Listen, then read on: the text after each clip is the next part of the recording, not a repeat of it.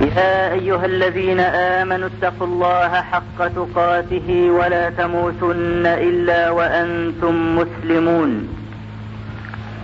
يا أيها الناس اتقوا ربكم الذي خلقكم من نفس واحدة وخلق منها زوجها وبث منهما رجالا كثيرا ونساء واتقوا الله الذي تساءلون به والأرحام. إن الله كان عليكم رقيبا. يا أيها الذين آمنوا اتقوا الله وقولوا قولا سديدا. يصلح لكم أعمالكم ويغفر لكم ذنوبكم. ومن يطع الله ورسوله فقد فاز فوزا عظيما. أما بعد فإن أصدق الحديث كتاب الله تعالى وأحسن الهدي هدي محمد صلى الله عليه وآله وسلم وشر الأمور محدثاتها وكل محدثة بدعة وكل بدعة ضلالة وكل ضلالة في النار. هذا هو الدرس الثامن عشر من الدروس المستفادة من صحيح السيرة النبوية. على صاحبها أفضل الصلاة والسلام. وتتمة للدرس الماضي كنا نذكر مقدمات غزوة بدر. لأن الأمر كما قال العلماء إن الوسائل لها أحكام المقاصد. بمعنى أن الغاية إن كانت شرعية ومباحة فيجب أن تكون الوسيلة إلى الغاية كذلك. وإن كانت الغاية غير نبيلة كانت الوسيلة كذلك. وهذا بخلاف القاعدة الكافرة المعروفة أن الغاية تبرر الوسيلة. لا.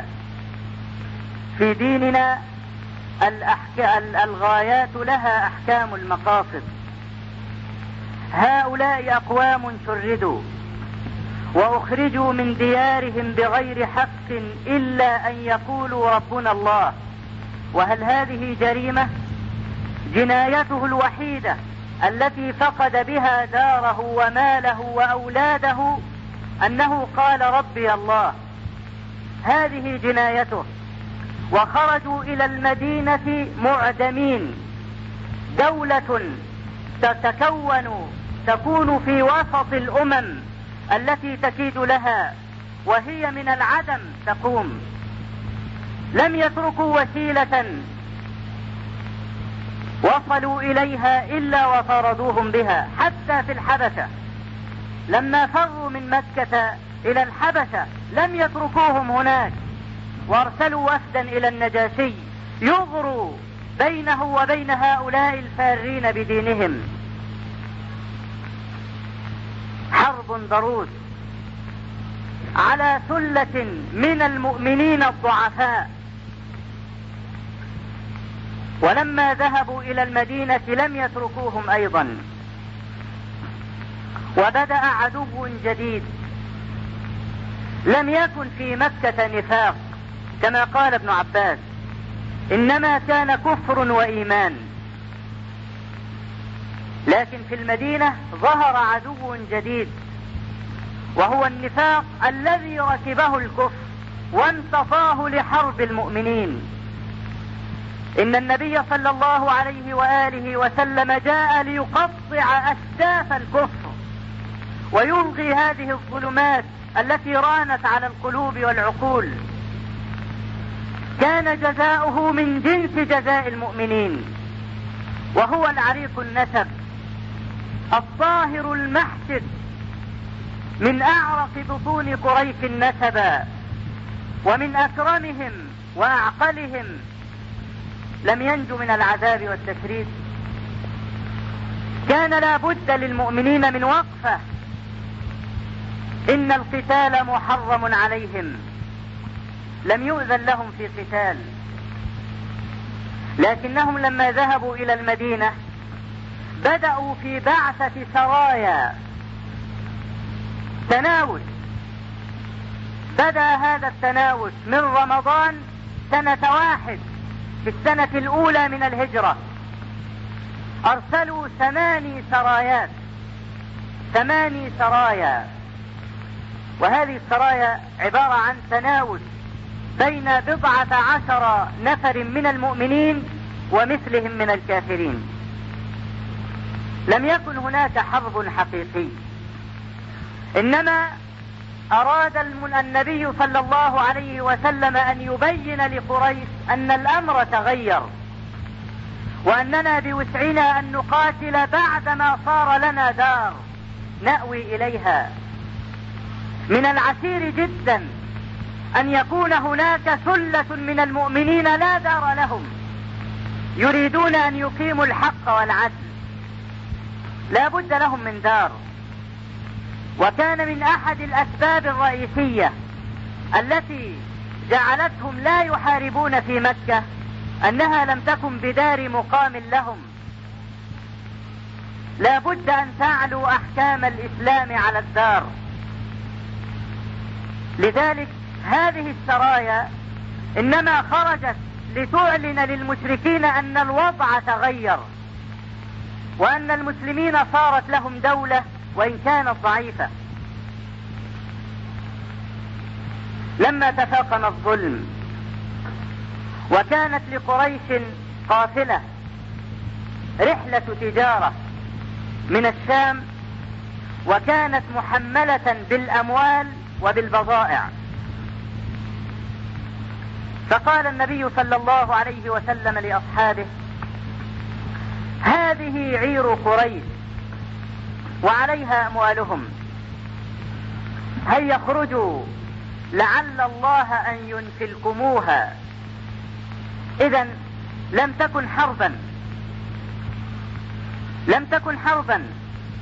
قال لثلة من الموجودين إن عيرا لقريش قادمة من الشام ببضائع. اخرجوا لعل الله أن يغنمكم هذه العير.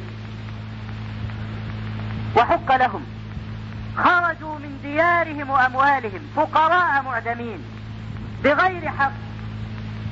لم لا يأخذون عير قريش؟ فيغتنون بها. عوضا عن المال الذي أخذوه منهم. بغير حق. وقد قال العلماء إن من أخذ من رجل مالا فظفر بمثله أو بنظيره وإن لم يكن مالا أو وإن لم يكن من جنسه فأخذه عنوة بغير إذنه جاز له شرعا. لو أن رجلا أخذ منك ألف جنيه ثم أبى أن يردها فإنه في الحالة هذه يجوز لك شرعا أن تأخذ ما يساوي ألف جنيه أو ذات المبلغ بغير إذنه من ورائه. وحكى الإمام البغوي الإجماع على ذلك. لم لا يأخذون عير قريش؟ وقد أخذت أموالهم وشردتهم. فالنبي صلى الله عليه وسلم دعاهم ليأخذوا هذه العير ليغتنوا بها عوضا عن أموالهم.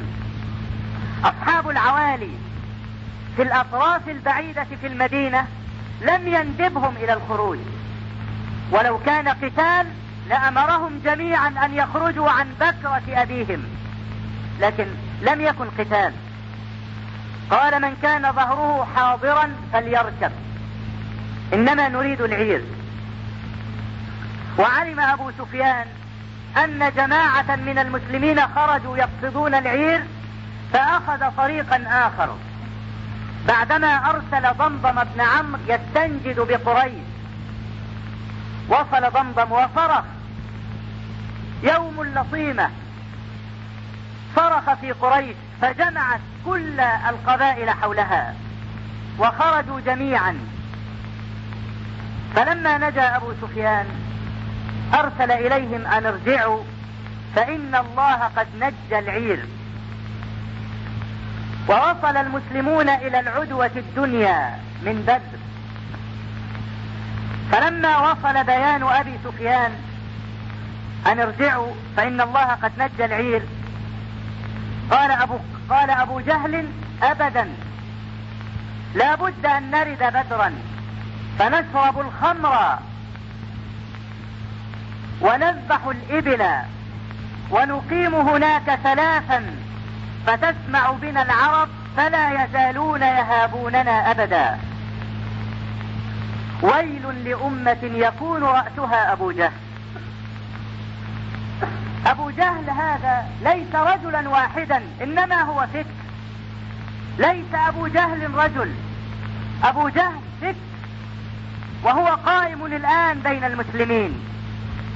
رجل جاهل غبي يقود أمة كاملة إلى الدمار. لأنه يريد أن ينفذ ما في عقله وإن كان خطأ لابد أن نرد بدرا. فنشرب الخمر وننحر الجزور ونقيم بها ثلاثا فتسمع بنا العرب فلا يزالون يهابوننا أبدا. نفس الفكر موجود. نلقيهم في البحر ولا شيء في يديه. ما الذي استفاده العراق والأمة العربية من تدمير ألف طائرة؟ الطائرة الحربية بمئة مليون جنيه أو بمئة مليون دولار. ألف طائرة تذهب رمادا بتسلط واحد فضلا عن ألوف الضحايا الذين تسرى دماؤهم بعد حرب ثماني سنوات. وكانت من صنع المخابرات الأمريكية. وكلكم يعلم ذلك. والمطلع على كتب المخابرات يعلم أن هذه اللعبة كلها لعبة المخابرات الدولية. لما هذا العناد؟ أبو جهل لا يزن الأمور. ليس من الشجاعة أن تتردى فيما تعلم أنك فيه هالك. إن الخبراء العسكريين يجعلون من أعظم أبواب الانتصار الانسحاب في الوقت المناسب. الانسحاب في الوقت المناسب انتصار. كونك تجنب أمتك الدمار هذا نص. لا بد أن نرد بدرا. أبو جهل ليس جهلا واحدا. إنما هو أبو الجهل كله. هو مذهب يظل ابدا. كما أن الجاهلية ليست فترة زمنية قبل الإسلام. الجاهلية فكر وسلوك. يكون موجودا في أي زمان وفي أي مكان. خرجوا جميعا بالتعبئة العامة يقصدون الحرب. لأنهم خرجوا يستنقذون العير. فالذي خرج يستنقذ العير لابد أنه داخل لقتال بخلاف المسلمين. الذين خرجوا فقط لأجل أن يأخذوا عير قوم عزل. ولذلك رأوا أنه من المناسب أن يأخذوا بعض القوة الضاربة المتمثلة في الفرسان. خرجوا يومئذ معهم فرسان اثنان فقط. وهذان الفرسان يشبهان الآن الطائرات القاذفة. فرسان مع قوم عزل لا شك أن النصر مكتوب لهم. كما قلت لكم لم يخرجوا لحرب. فخرج أبو جهل وقريش في قرابة ألف رجل. وكان المسلمون كما يقول ابن عباس وغيره ثلاثمائة وبضعة عشر رجلا. وحفروهم بثلاثمائة وثلاثة عشر رجلا. فيهم اثنان من الفرسان وسبعين بعيرا. كان الثلاثة يعتقبون بعيرا. فكان النبي صلى الله عليه وآله وسلم وعلي وآخر يعتقبون بعيرا. فأرادوا أن يتركوا له البعير. معنى يعتقبون بعيرا أي أن كل واحد يركب مرحلة ثم ينزل. ويركب الآخر مرحلة ثم ينزل ويركب الثالث مرحلة. فقال علي ومن معه للنبي صلى الله عليه وسلم ندع لك ظهر البعير. فقال لهما ما أنتما بأقوى مني وما أنا بأغنى عن الأجر منكما. مثل وقدوة وهو رسول الله صلى الله عليه وسلم المغفور له ما تقدم من ذنبه وما تأخر. ما أنا بأغنى عن الأجر منكما. ووصلوا إلى العدوة الدنيا. ووصلت قريش إلى العدوة القصوى. وبدأ التجسس فأرسل النبي صلى الله عليه وسلم عليا وسعد بن أبي وقاص يتحسسان أخبار قريش. فوجد غلامين. فقال لهما ممن أنتما؟ قال من قريش. فما زال يضربانهما حتى قال نحن من غلمان أبي سفيان. فأخذاهما إلى النبي صلى الله عليه وسلم. فقال إنهما من قريش. كم عدد القوم؟ قالوا لا ندري. قال كم ينحرون من, من الجزور في اليوم؟ قالوا ينحرون عشرا من الجمال. فقال النبي صلى الله عليه وسلم القوم بين تسعمائة إلى ألف. عشر من الجمال في اليوم الواحد. والصحابة يقتسمون الثمرات. مجموعة معدمة. يقتسمون الثمرات. لا مال لهم. إنما خرجوا ليأخذوا عير قريش عوضا عن أموالهم وليؤدبوا قريش. لأنهم إن ظفروا بهذه العير لتقعن قريش في مجاعة. إن الإسلام دين الرحمة نعم لكنه دين القوة. الذين يريدون أن يجردوا الإسلام من شوكته مخطئون. إن الدين الذي لا تحميه القوة يبعثر في الأرض ولا قيمة له. ولهذا قال الله تبارك وتعالى لنبيه صلى الله عليه وسلم وأعدوا لهم ما استطعتم من قوة ومن رباط الخيل. نور الإيمان نعم يحرق ظلمات الشرك ولكن الحق الذي ليس له ساعد لا يقوم. إلى متى تستضعف قريش هؤلاء الثلة من المؤمنين؟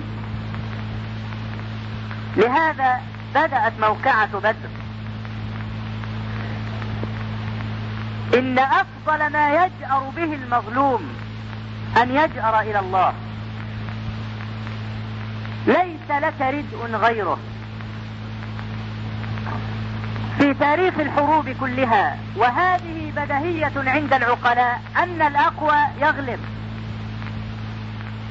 لذلك ما فتئ المحللون العسكريون يقررون أن قوات الحلفاء ستغلب. لأنها الأكثر عددا وعتادا وتقدما. وهذه بدهية لا يعارض فيها أحد وما ينبغي لأحد أن يعارض. الأقوى يغلب. وكأنه لهذا كان عمر بن الخطاب رضي الله عنه يوصي الجيوش برسائل متعاقبة.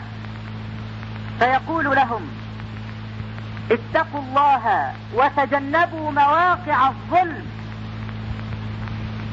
فإنكم إذا ظلمتم ولم تتقوا الله استويتم مع عدوكم في العدد في المعصية ففاقوكم بالعدد. عاصي. يقابل عاصيا آخر يغلب الأقوى. لكن متى تنهار هذه الحسابات؟ إن كان إحدى الطائفتين يجأر إلى الله ويحتمي بجنابه حينئذ تنهار هذه الحسابات كلها. إن هؤلاء لم ينتصروا لأنهم عصاة. عصوا الله تبارك وتعالى. يرخصون للزنا. بأوراق رسمية. يرخصون للخمر بشهادات رسمية. يقننون المعاصي ويأذنون بها. أن ينصرون.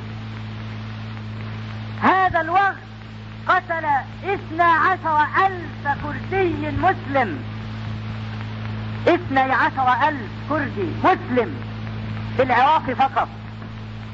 وقتل مليون آخر من الجانبين.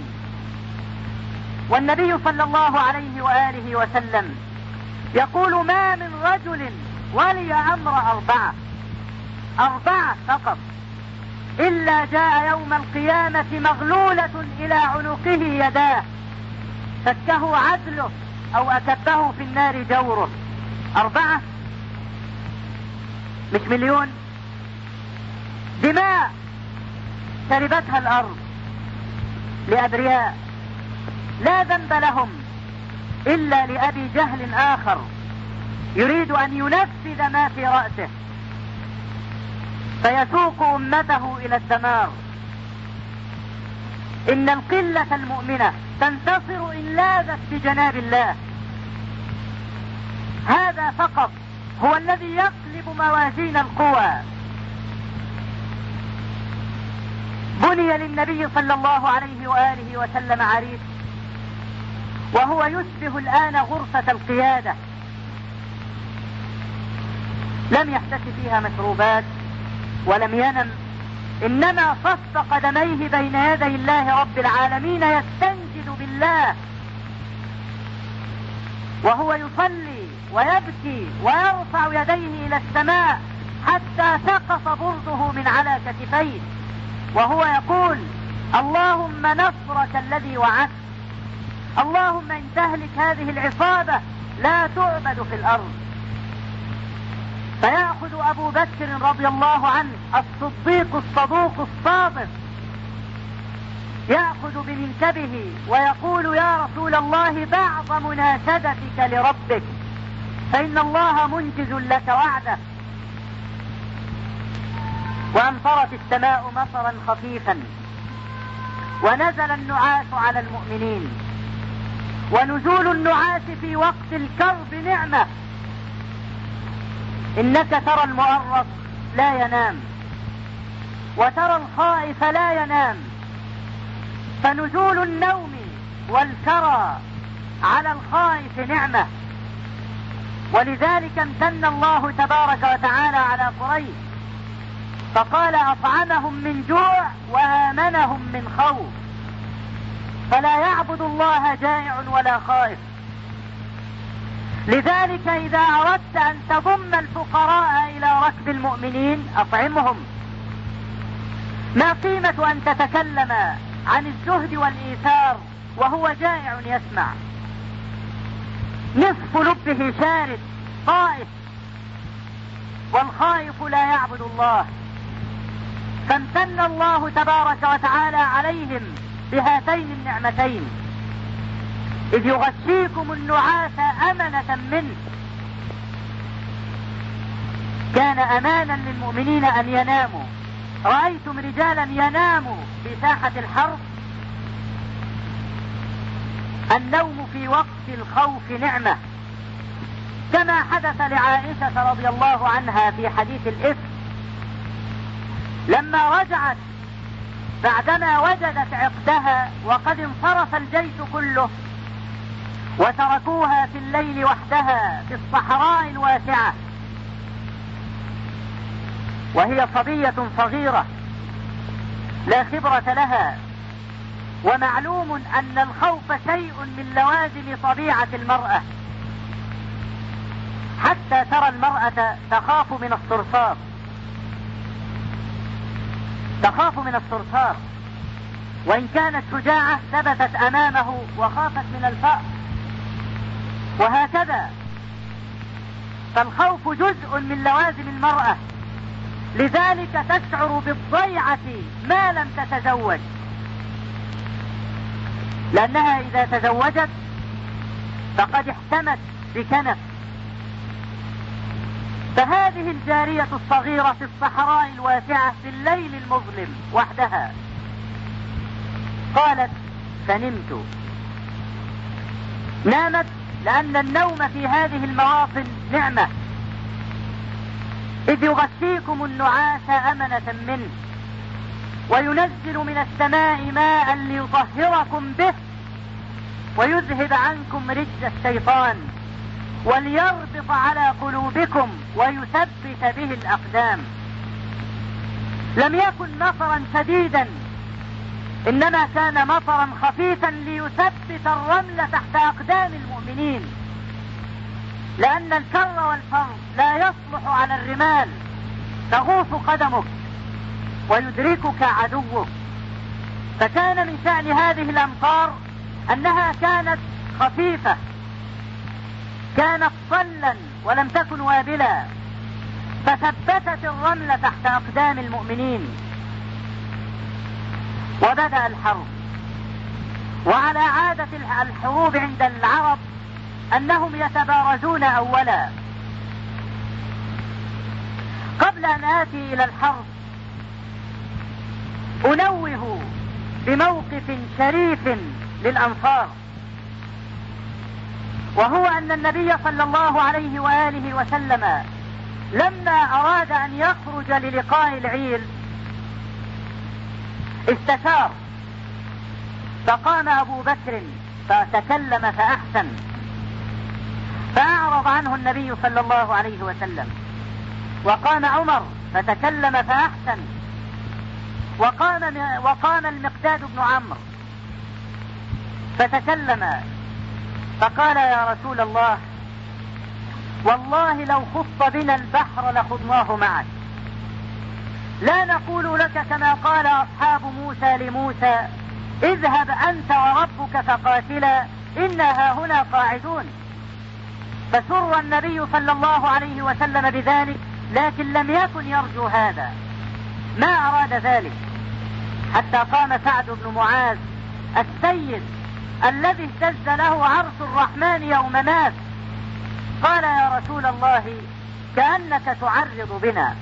أي بالأنصار. لأن الذين تكلموا من المهاجرين الضعفاء. هو يريد رأي الأنصار. الذين بايعوه على أن يحموه من الأخضر من الأحمر والأبيض والأسود. ويمنعوه مما يمنع منه أبناءهم وأموالهم. قال يا رسول الله كأنك تعرض بنا. وأنا عن الأنصار أقول صل حبل من شئت. واقطع حبل من شئت. وعاد من شئت. وسالم من شئت. واطعن حيث شئت. وخذ من أموالنا ما شئت. ودع لنا ما شئت. والله ما أخذت من أموالنا يكون أحب إلينا مما تركت. وإنا تبع لأمرك. انظر إلى هذه الكلمات من سعد بن معاذ سيد الأوس كلام فيه قوة. اضعن حيث شئت وسالم من شئت وعاد من شئت واقطع حبل من شئت وأصل حبل من شئت. وخذ من أموالنا ما شئت ودع لنا ما شئت. ووالله ما أخذته من أموالنا كان أحب إلينا مما تركت. وإنا تبع لأمرك إذا أمرت. فسر النبي صلى الله عليه وآله وسلم وقال سيروا على بركة الله. فإن الله وعدني إحدى الطائفتين. أقول قولي هذا وأستغفر الله لي ولكم.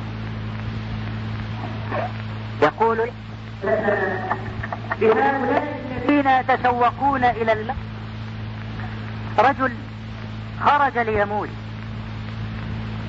ماذا تفعل فيه؟ لا حل معه. لأنك إن قتلته نال ما تمنى. وإن لم يقتل قتلك ماذا تفعل في رجل خرج وهو يريد أن يموت؟ إن النبي صلى الله عليه وآله وسلم لما قام بأصحابه قال لهم قوموا إلى جنة عرضها السماوات والأرض. الذي يريد أن يخرج من ضيق الدنيا إلى ساعة الآخرة. أليست هذه غاية أمنيات المؤمنين؟ أن يخرج من هذا الضيق والنكد والكبد إلى جنة عرضها السماوات والأرض غرس الله عز وجل غراسها بيديه. وقال أعددت لعباد الصالحين ما لا عين رأت ولا أذن سمعت ولا خطر على قلب بشر. قوموا إلى جنة عرضها السماوات والأرض.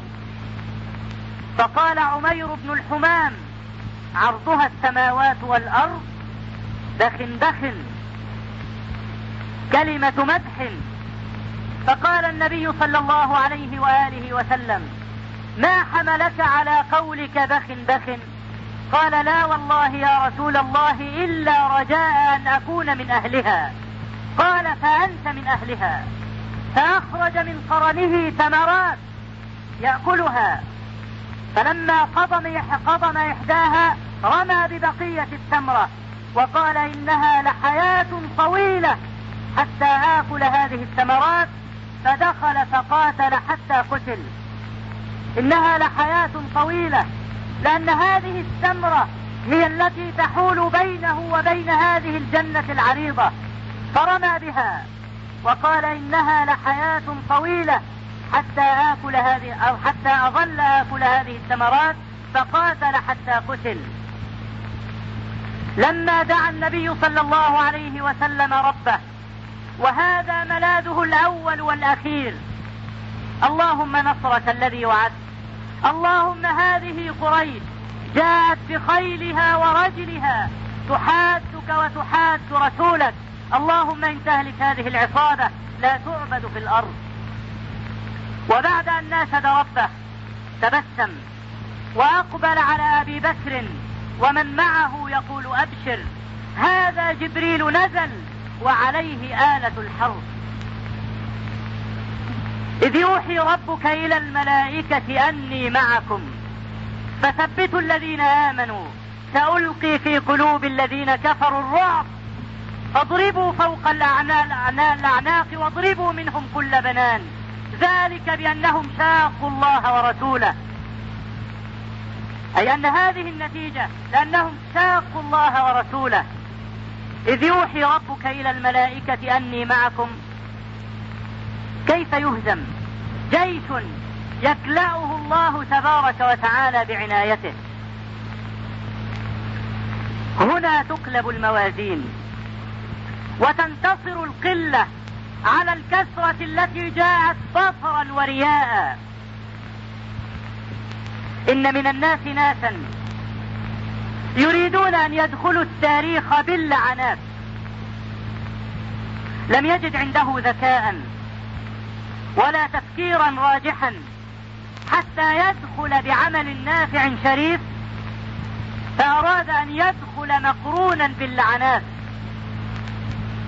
قد قال الله تبارك وتعالى عن قوم فرعون وأتبعوا في هذه الدنيا لعنة. أي أن اللعنة تتبعهم في الدنيا كلما ذكروا. وقديما بال رجل في ماء زمزم وقت الحديث والعالم يشربون. بال في ماء زمزم. فقيل له لم فعلت ذلك؟ قال أردت أن أذكر ولو باللعنات. نعم سيذكر. سيذكر لأنه بال في ماء زمزم أمام الحديث ولكن باللعنات. وأتبعوا في هذه الدنيا لعنة ويوم القيامة. حمي الوطيس والتقت عصابة الكفر بعصابة المؤمنين الموحدين. وطلبوا المبارزة. خرج ثلاثة من أقوى قريش. المشهود لهم عتبة بن ربيعة وشيبة بن ربيعة والوليد بن عتبة. فانبرى لهم ثلاثة من الأنصار. انبرى لهم عبد الله بن رواحة وعوف ومعوذ ابن عفراء. فقالوا لهم ممن أنتم؟ قالوا من الأنصار. قالوا كرام لكننا نريد أبناء عمومتنا. أي نريد الذين خرجوا من قريش. فانتدب النبي صلى الله عليه وسلم ثلاثة من آل بيته.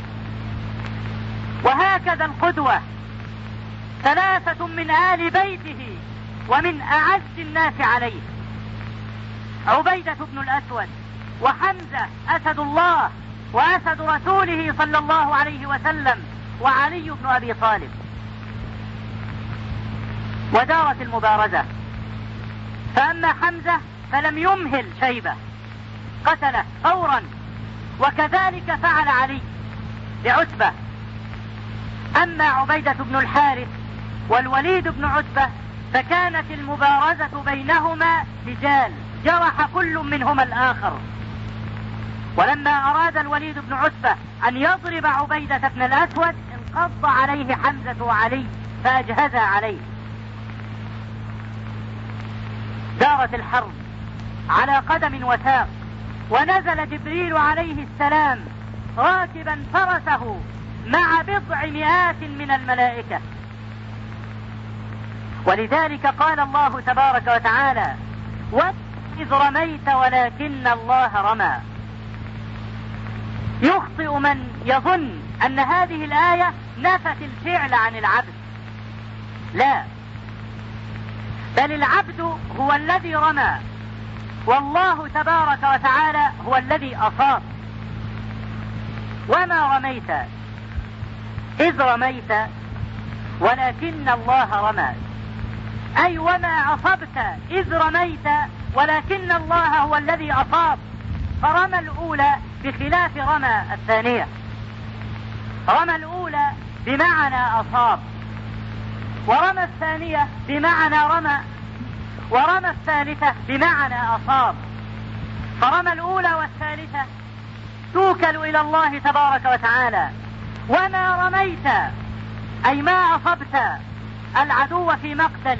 إذ رميت النبل ولكن الله أصاب فهذه الآية أثبتت فعلا للعبد وإصابة من الله تبارك وتعالى.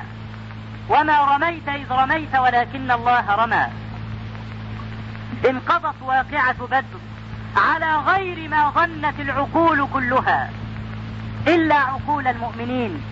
الذين يعلمون أن الله تبارك وتعالى ناصر جنده ولا يخلف وعده. انتهت الحرب بمقتل سبعين صنديدا من صناديد الكفر في قريش. لو أن المسلمين في مكة قاموا بحرب العصابات ما استطاعوا أن يقتلوا هذا العدد. وكانت دعوتهم تقوض لأن النبي صلى الله عليه وسلم جاء يدعو إلى مكارم الأخلاق وإلى صلة الأرحام. ولذلك قال له عروة بن مسعود الثقفي لما جاءه في صلح الحديبية قال له إنك إذا ظهرت على قريش واجتحتهم فهل علمت أحدا اجتاح قومه قبلك؟ يشير إلى أنه ليس من مكارم الأخلاق أن يعتدي الرجل على عشيرته. لكن إذا كانت المفاصلة بينهم في حرب فلا يلام فيها أحد. وأبو جهل في الرمق الأخير جاءه عبد الله بن مسعود. هذا الضعيف الذي كان من حظه لطمة من أبي جهل أطارت أذنه في الجاهلية وكان ضعيفا. دقيق الساقين حتى إن الريح كانت إذا قامت تكفأه. كان يقع على وجهه من ضعفه أمام الريح. فلما ذهب إلى أبي جهل وهو في الرمق الأخير وقف على صدره. وأبو جهل فحم وجسد قوي وقف كله على صدره. فقال له لمن الدولة اليوم؟ قالت لله ولرسوله. فحدق بعينيه فيه وقال أأنت يا رويعي الغنم؟ أي أأنت الذي جسمت فوق صدري يا راعي الغنم؟ بل احتقره فصغره قال يا رويعي الغنم. وهو في الرمق الأخير كبر وبصر. انفضت الحرب بنصر مؤثر للمؤمنين المتقين المستضعفين الذين لاذوا بجناب الله تبارك وتعالى ومرغوا وجوههم على عتبة عبوديته فكان النصر لهم. وقد امتن الله تبارك وتعالى عليهم ولقد نصركم الله ببدر وأنتم أذلة. فاتقوا الله لعلكم تشكرون. كان من الفوائد المباركة في غزوة بدر والغزوة فيها فوائد جسام. سنتعرض لها بتفصيل إن شاء الله. كان من الفوائد العظيمة والمنح الربانية في غزوة بدر إحلال الغنائم للمسلمين. انظر إلى كرم الله. خرجوا يريدون عير قريش عوضا عن أموالهم التي فقدوها في مكة. ولكنهم لم يستطيعوا أن يأخذوا العير. فكافاهم الله عز وجل مكافأة لم تخطر ببال أحدهم. أنه أحل لهم الغنائم وكانت حراما على جميع الأنبياء من قبل النبي صلى الله عليه وسلم. وفي إحلال الغنائم قصة سنعرض لها بالتفصيل إن شاء الله تبارك وتعالى بعد الصلاة. نسأل الله عز وجل أن يهيئ لهذه الأمة أمر رشد. يعز فيه أهل طاعته ويذل فيه أهل معصيته ويؤمر فيه بالمعروف وينهى فيه عن المنكر. فإن أصدق الحديث كتاب الله تعالى وأحسن الهدي هدي محمد صلى الله عليه وآله وسلم وشر الأمور محدثاتها وكل محدثة بدعة وكل بدعة ضلالة وكل ضلالة في النار. كان من رحمة الله تبارك وتعالى أنه جمع خيرا كثيرا للمسلمين في غزوة بدر. خرجوا من ديارهم أذلة فنصرهم الله على عدوهم وخرجوا من ديارهم بغير مال فأحل الله عز وجل لهم الغنائم. ماذا خسر المسلمون؟ ما خسروا شيئا. طالما أنهم يأتمرون بأمر الله عز وجل فله النصر حتى وإن طال به درب الابتلاء الشاق. فإن هذا البلاء الذي يتناوش المسلم في طريقه إلى الله تبارك وتعالى محبوب لله عز وجل وإن كان مكروها لك. لذلك يقول المتكلمون في القضاء والقدر إن تقدير المصيبة عليك محبوب إلى الله عز وجل من وجه ومبغض إليك من وجه آخر. لكن محبوب الله تبارك وتعالى فيه من الخير لك ما لا يعلمه إلا هو. وذلك كالدواء المر.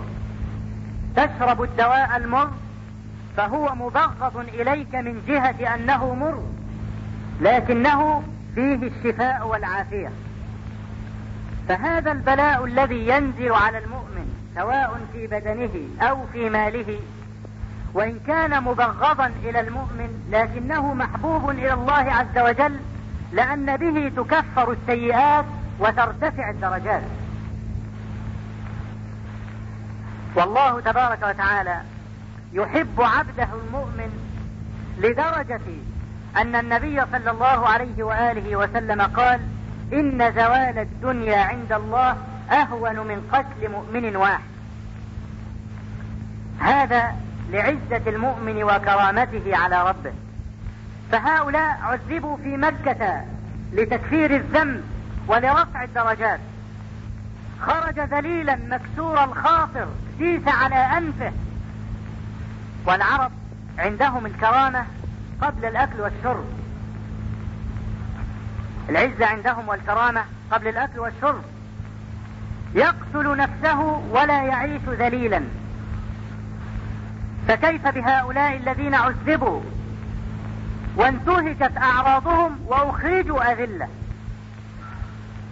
فامتنان الله تبارك وتعالى على هؤلاء الأذلة أنهم ينتصرون. وخرجوا من مالهم. فامتنان الله تبارك وتعالى عليهم أنه أحل لهم الغنائم. كما قال النبي عليه الصلاة والسلام ولم تحل لأحد قبلي. وساق بهذه المناسبة نبينا صلى الله عليه وسلم قصة تحريم الغنائم على الأمم السابقة وحلها لنا. فقال كما في الصحيحين من حديث أبي هريرة رضي الله عنه عن النبي صلى الله عليه وآله وسلم غزا نبي من الأنبياء.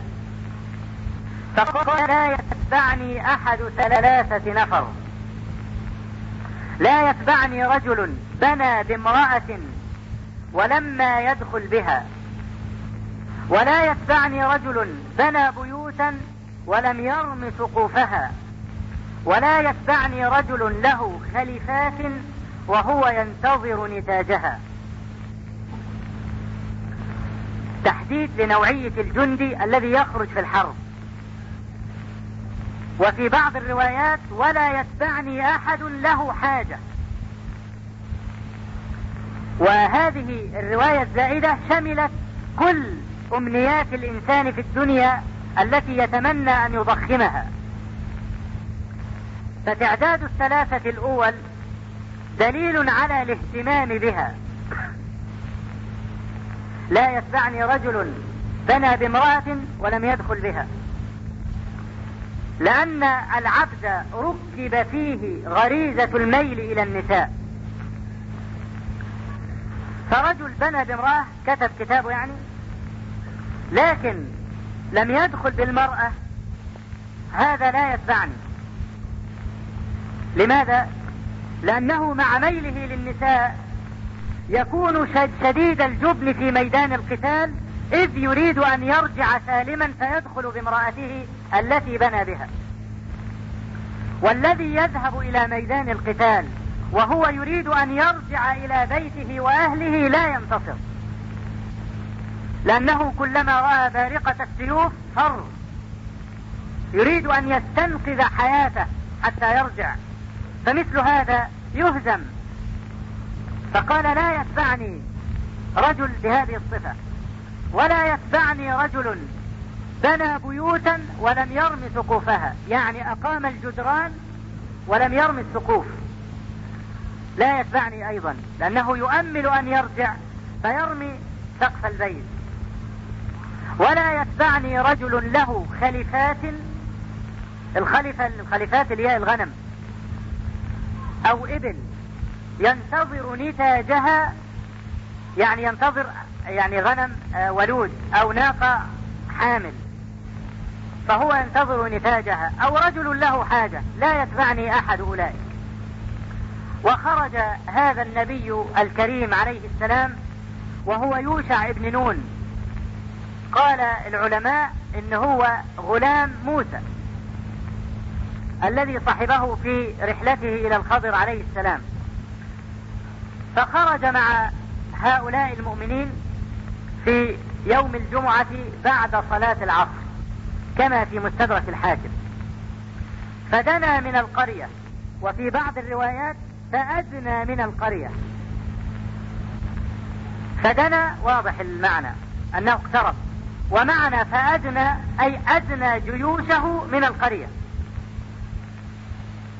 ثم نظر إلى ثم بدأ يقاتل. وغربت الشمس ولم تحسم المعركة. بينه وبين الجبابرة. والجبابرة هؤلاء يصفونهم أوصاف غريبة جدا. إن الواحد طوله 300 ذراع. لكن هذه فيها مبالغة وتهويل. لأن في الحديث الصحيح أن النبي صلى الله عليه وسلم قال خلق الله آدم ستين ذراعا. فلا يزال الخلق يتناقص إلى يوم القيامة. إذا أطول رجل شهدته البشرية هو آدم عليه السلام. طوله 600 ذراع. فكيف يقال إن الجبار كان طوله 300 ذراع؟ أطول من آدم. هذا نقطع ببطلانه لأنه يضاد هذا الحديث الصحيح. لكن على كل حال هم عمالقة. عمالقة. لا, لا حيلة لهؤلاء إلا بأن يعتصموا بالله تبارك وتعالى. ولذلك قال يوشع عليه السلام لا يتبعني أحد له حاجة. لأن قتال هؤلاء يستلزم شجاعة نادرة فلما غربت الشمس ولم تحسم المعركة نظر يوشع عليه السلام إليها وهي تغرب. فقال لها إنك مأمورة وأنا مأمور. اللهم ردها علينا. فرجعت الشمس مرة أخرى بعدما غربت. ودار القتال حتى كتب الله عز وجل له النصر ودخل القرية.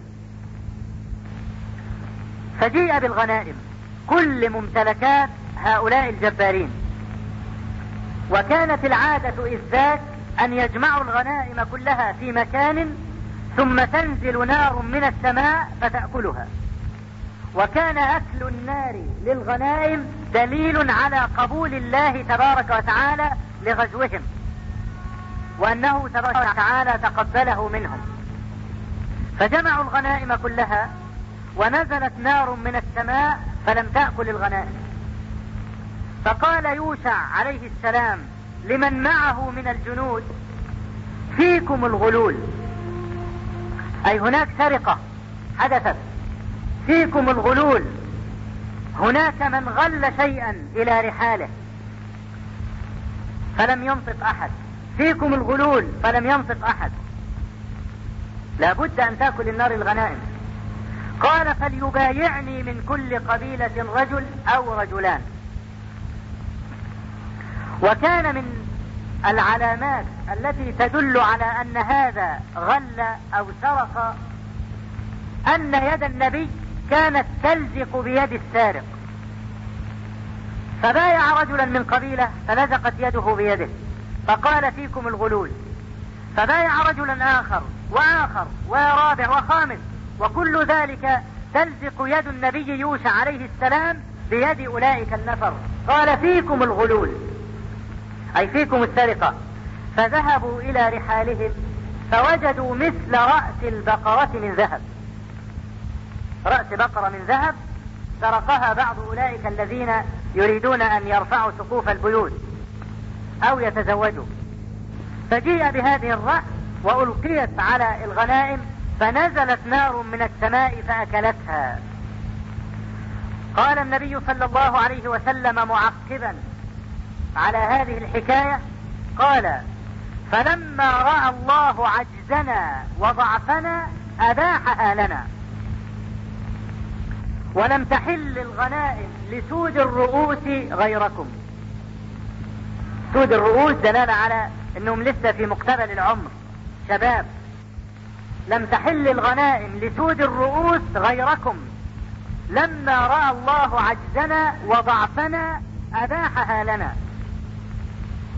وبهذا التعقيب من النبي صلى الله عليه وسلم تدرك ما في الآية. ولقد نصركم الله ببدر وأنتم أذلة. لما رأى عجزنا وضعفنا. نصركم الله ببدر وأنتم أذلة. إذا فالضعف بين يدي الله تبارك وتعالى يستوجب الفضل. لأنه لما رأى عجزنا وضعفنا أباح الغنائم لنا. ولقد كانت الغنائم من أعظم أبواب الغنى للمسلمين. لكن بكل أسف راح هذا الباب العظيم بإغلاق باب الجهاد في سبيل الله. لأن لا يجوز للمسلم أن يغنم إلا من الكافر. يعني مسلم قاتل مسلما لا يجوز له أن يغنم ماله. يعني مثلا في الحرب مثلا بين العراق وإيران.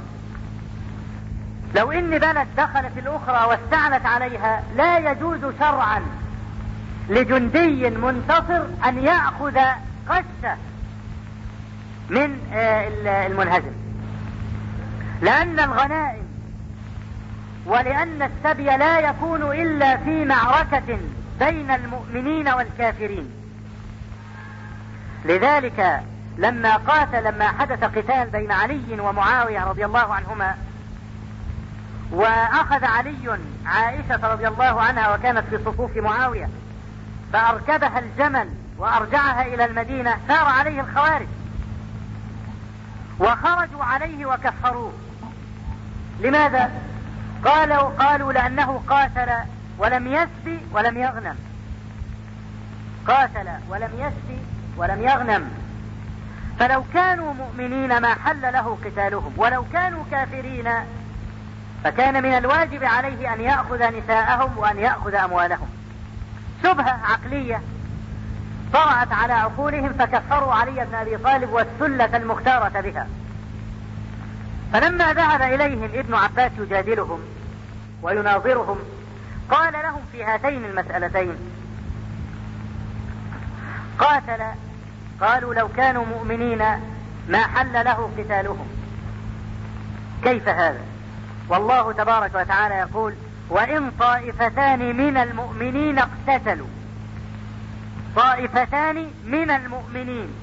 فدل على أن القتال جائز بين طائفتين من المؤمنين أن يكون. فهذه عن الشبهة الأولى. عن الشبهة الثانية. وإن كانوا كفارا فلم لم يسب ولم يغنم؟ لأن المسألة بدهية واضحة. أن السب أن الأخذ النساء لا يكون إلا من الكافرين. لكن مسلم لا. لأن الأصل في دم المسلم وعرضه هو الحرمة. كل المسلم على المسلم حرام دمه وماله وعرضه.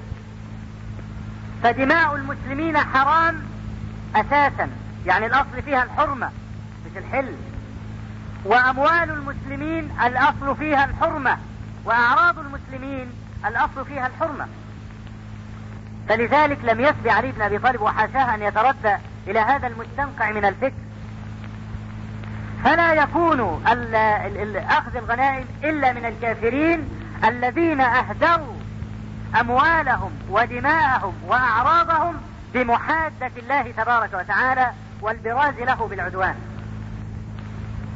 لذلك فالنبي صلى الله عليه وآله وسلم لما دعا حتى سقط رداؤه. من من شدة تضرعه بين يدي ربه تبارك وتعالى حتى أمسكه أبو بكر من خلفه. وقال بعض مناشدتك ربك فإن الله منجز لك وعدك. وهو يعلم صلى الله عليه وسلم أنه منتصر وأن الله لابد ناصر جنده لكن لابد من إظهار الذل بين يدي الملك. ولذلك قال شيخ الإسلام ابن تيمية رحمه الله تبارك وتعالى وهو يتكلم عن موضع دعاء الاستخارة وأنه يكون بعد التشهد وقبل السلام. يعني لما تيجي تدعو دعاء الاستخارة في أي أمر من الأمور فموضع الدعاء مش بعد الركوع الثاني تدعو كدعاء القنوت لا. بتدعو بعد التشهد وقبل السلام. يعني تقول إنك حميد مجيد وبعدين تبتدي تدعو الدعاء. نعم. يجوز طبعا مع رفع اليدين. قال شيخ الإسلام ابن تيمية رحمه الله رد رادا على الذين يقولون إن الدعاء يكون بعد السلام. قال إنما يكون عقب التشهد وقبل السلام لأن طلب الشيء في حضرة الملك اجدى وأوقع من أن تدعوه بعدما تنصرف. وهذا تعليق فقيه خريج ماهر. لأنك إذا سلمت فقد انصرفت من الصلاة. فأيهما أوقع في الطلب؟ أن تطلب وأنت بين يدي الملك تطلب حاجتك ولا تطلبها بعدما تخرج من الباب؟ لا شك أن طلبها وهو وأنت بين يدي الملك أوقع. لا سيما بعدما تقدم لهذا الطلب بالثناء على الملك والحمد له. إنك حميد مجيد هذا ثناء. بعدما يثني على الله تبارك وتعالى يطلب مدده وكرمه وجوده. كما إذا دخلت ولله المثل الأعلى إلى بعض الأمراء فأثنيت عليه وعلى كرمه وعلى جوده الذي ملأ الأرض ثم طلبت بعد ذلك حاجتك. لذلك قال بعض العلماء أي في السؤال المعروف أيهما أفضل؟ الثناء على الله عز وجل أم الاستغفار؟ قالوا بل الثناء أفضل. لأنك إذا أثنيت على الملك كان ذلك أدعى لتنفيذ مرادك سواء كنت طالبا أو مستغفرا. فحاصل الكلام أن الدعاء بين يدي الملك بتضرع أدعى للاستجابة. لذلك النبي صلى الله عليه وآله وسلم بالغ في الدعاء يوم بدر لأنها كانت موقعة فاصلة في الإسلام. لو أن المسلمين انكسروا في موقعة بدر لكانت كارثة عظيمة. ولذلك كان لبدر من الشرف ما ليس لأي غزوة أخرى. حتى أنهم عدوا أهل بدر بالواحد بخلاف الغزوات الأخرى. أهل بدر مع معدودون بالنفر الواحد الذين شهدوها. وذلك لكرامة بدر في الإسلام ولأنها غرة في جبين المسلمين. لما رأى الله تبارك وتعالى عجزنا وضعفنا أباحها لنا. فدل على أن إظهار العجز أمام الله تبارك وتعالى مستوجب لمزيد الفضل. وفي موقعة بدر فوائد أخرى كثيرة نأتي عليها تباعا ونربطها بواقع المسلمين الآن. نسأل الله عز وجل أن ينفعنا بما علمنا وأن يعلمنا ما جهلنا وأن يجعل ما قلناه وسمعناه زادا إلى حسن المصير إليه وعتادا إلى يمن القدوم عليه. إنه بكل جميل كفيل وهو حسبنا ونعم الوكيل. والسلام عليكم ورحمة الله.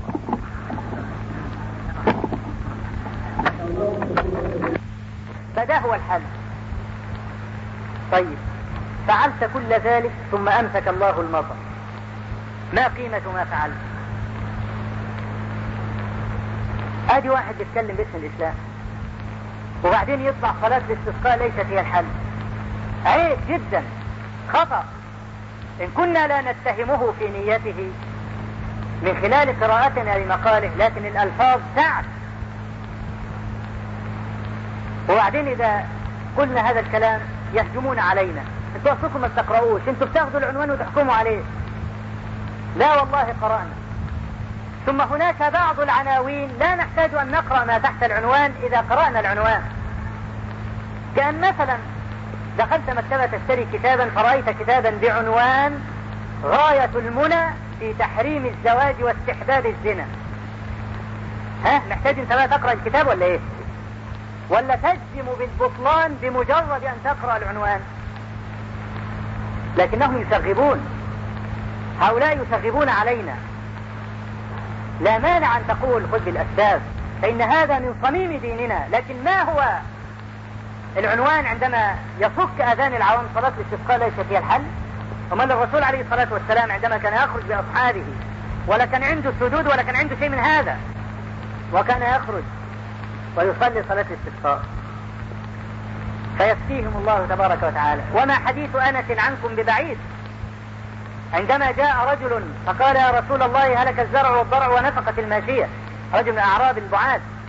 فادعوا الله أن يسقينا وكان النبي صلى الله عليه وسلم يخطب الجمعة فرفع أصبعه السبابة إلى السماء وقال اللهم اسقنا اللهم اسقنا اللهم اسقنا.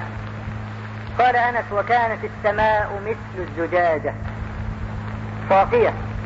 فما أن دعا صلى الله عليه وسلم حتى تكاثر الغمام في السماء وما نزل من على المنبر إلا والمطر يتحدر من على لحيته. قال أنس وخرجنا إلى بيوتنا نخوض في الماء. كلمة نخوض في الماء تشر إن الماء للركب. الكلام ده في مدة زمنية قدرها ساعة أو نصف ساعة. ده خطبة الجمعة. فخرجنا إلى بيوتنا نخوض في الماء. الكلام ده جاب إيه؟ جاء بالدعاء. وأتى بصلاة الاستسقاء. لكن أن تصنع سدا وتحفر قناة وأنت تتقلب بطرا وكبرا. لا لا يكفيك الله تبارك وتعالى. ما نفعتك السدود إذا بل كان يجب أن يكون العنوان صلاة الاستسقاء يا عباد الله. وبعدين نقرأ العنوان نجد بقى يقولوا ناخذ بالأسباب ومش عارف إيه وكده. لكن يفك آذان المسلمين بهذا العنوان النحو. صلاة الاستسقاء ليست هي الحل هؤلاء يكتبون باسم الإسلام ويدافعون عن الإسلام لكن كما قلت إما أن يؤتى بجهله أو بسوء أدبه. وقلما تجد رجلا رجلا يفهم دينه حق الفهم يكون على ذروة هذا الجهاز أبدا. بل إنهم إذا تكلموا على الإسلام تكلموا كلاما مبتورا أو كلاما لا حقيقة له. تصور مثلا وهذه فتنة والله. لما يأتي المفتي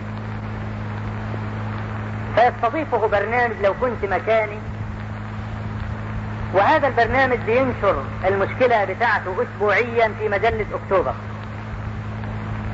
وقد سمعت المفتي بأذني وقرأت بعيني. ناس بعدين مشكلة بيقولوا إن إحنا من أسرة أرستقراطية وكنا كذا وكذا وكذا وبعدين بنتنا دخلت الجامعة وفجأة اتلمت على واحدة منتقبة فغطت وجهها واعتزلت في التلفزيون واعتزلت أن تصافح أولاد عمها عمها وأولاد خالها وبعدين اتهمتنا بالكفر. اتهمتنا بالكفر. وأنا أشك أن تكون هذه الفتاة اتهمتهم بالكفر. أشك بل أكاد أقطع أنها لم تتهمهم بكفر. حتى لو اتهمتهم فهي مخطئة. لكن أشك لأنه تفهم من الكلام إنهم أسرة استقراطية. يعني أسرة من إيه؟ من الجماعة اللي هم فوق.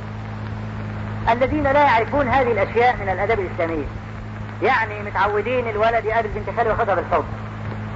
اتعودوا على كده.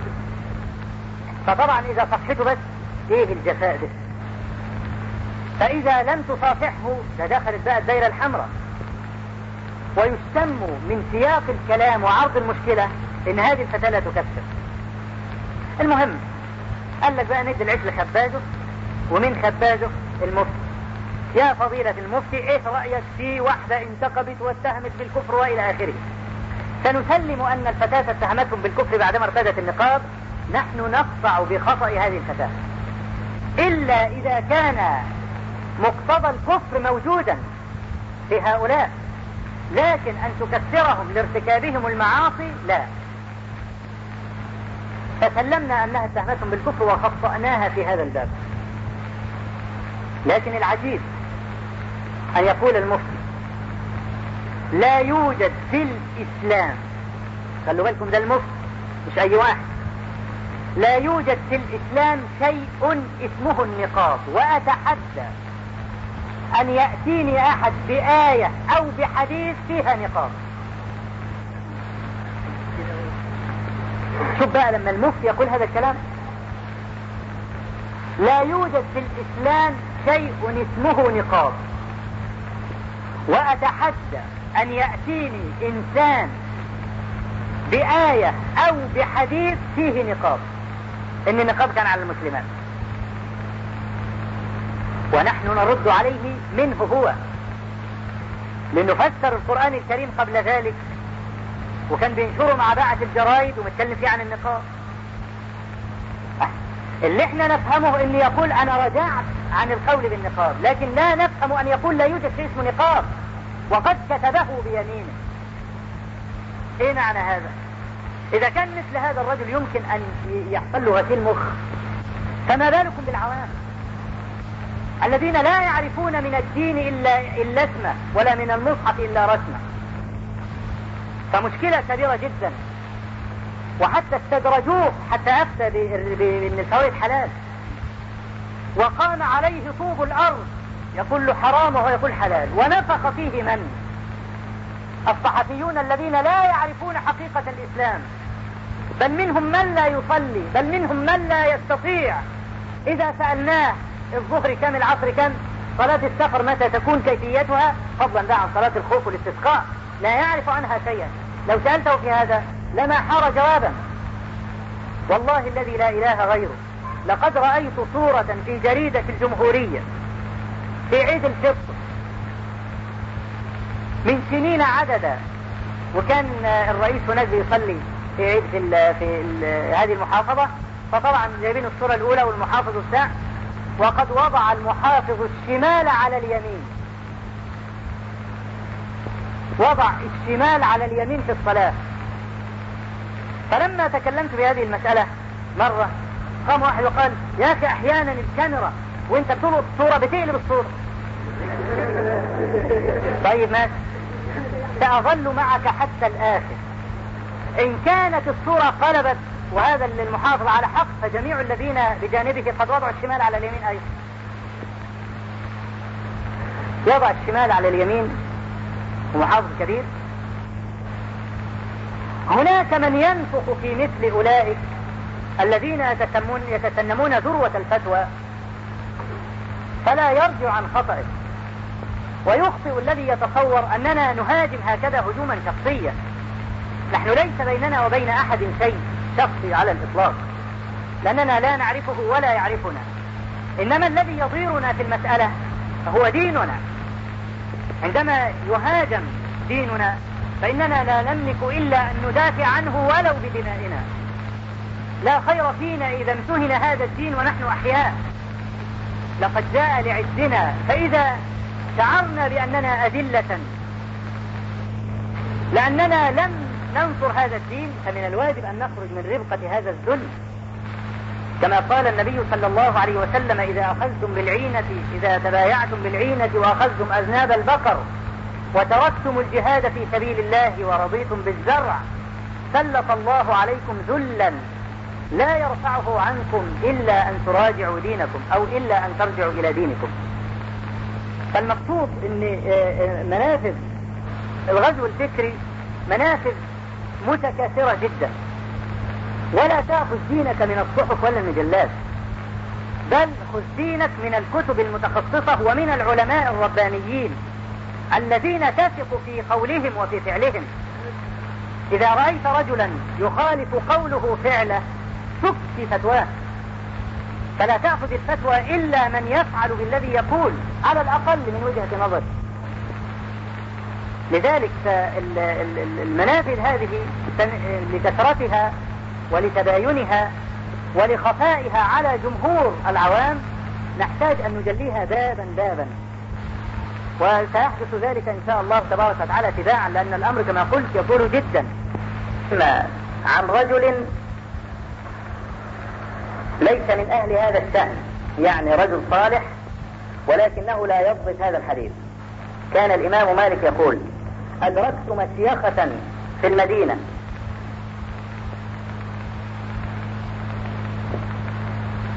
بينه وبين الله تبارك وتعالى. فانظر إلى شؤم الكذب. إلى شؤم الكذب. بل قد يكذب الرجل في حديث واحد فقط.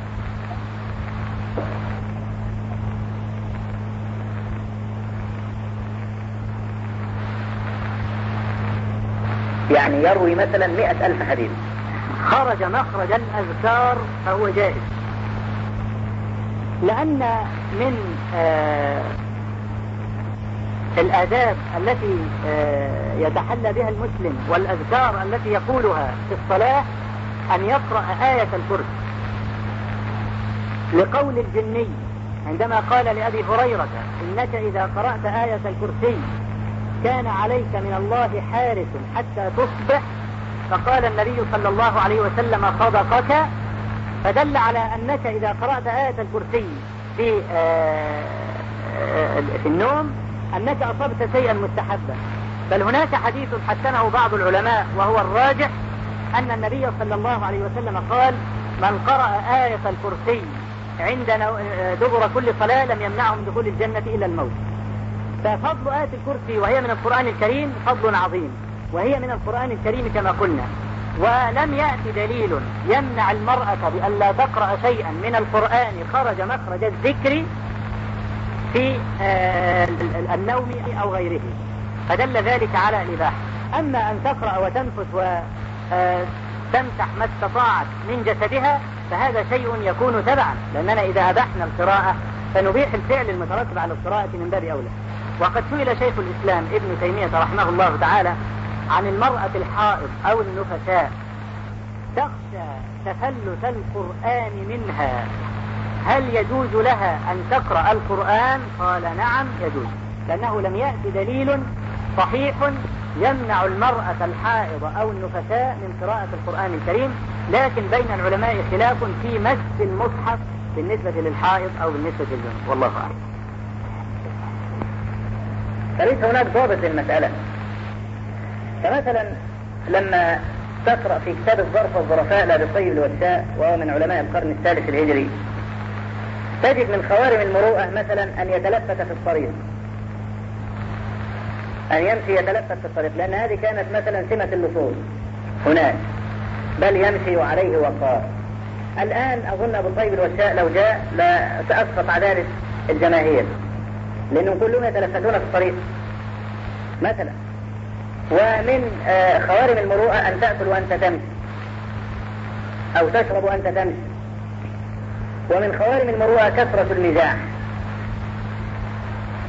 فهذه المسألة ليس لها ضابط. المسألة المروءة بالذات ليس لها ضابط. لذلك لا نعتبرها شرطا في العدالة. وهذا هو الراجح في المسألة. رأى شعبة رجلا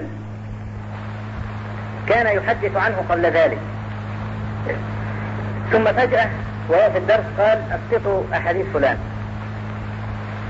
فلما استفسروا منه لماذا اسقطت حديثه؟ قال رأيته اليوم يجري على برزون ملء فروجه البرزون هو جيد الفرس فرس عربي أصيل. شاف ده فاتح للفرس. فرأى أن هذا ليس من الوقار. الفرس عمال ينططه على ظهره. فرأى هذا الرجل فرأى أن هذا مخل بالوقار فأسقط حديثه كله. هذه أظن يعني لا يسقط ليس من العدل أن يسقط حديث الراوي لأنه فعل فيك هذا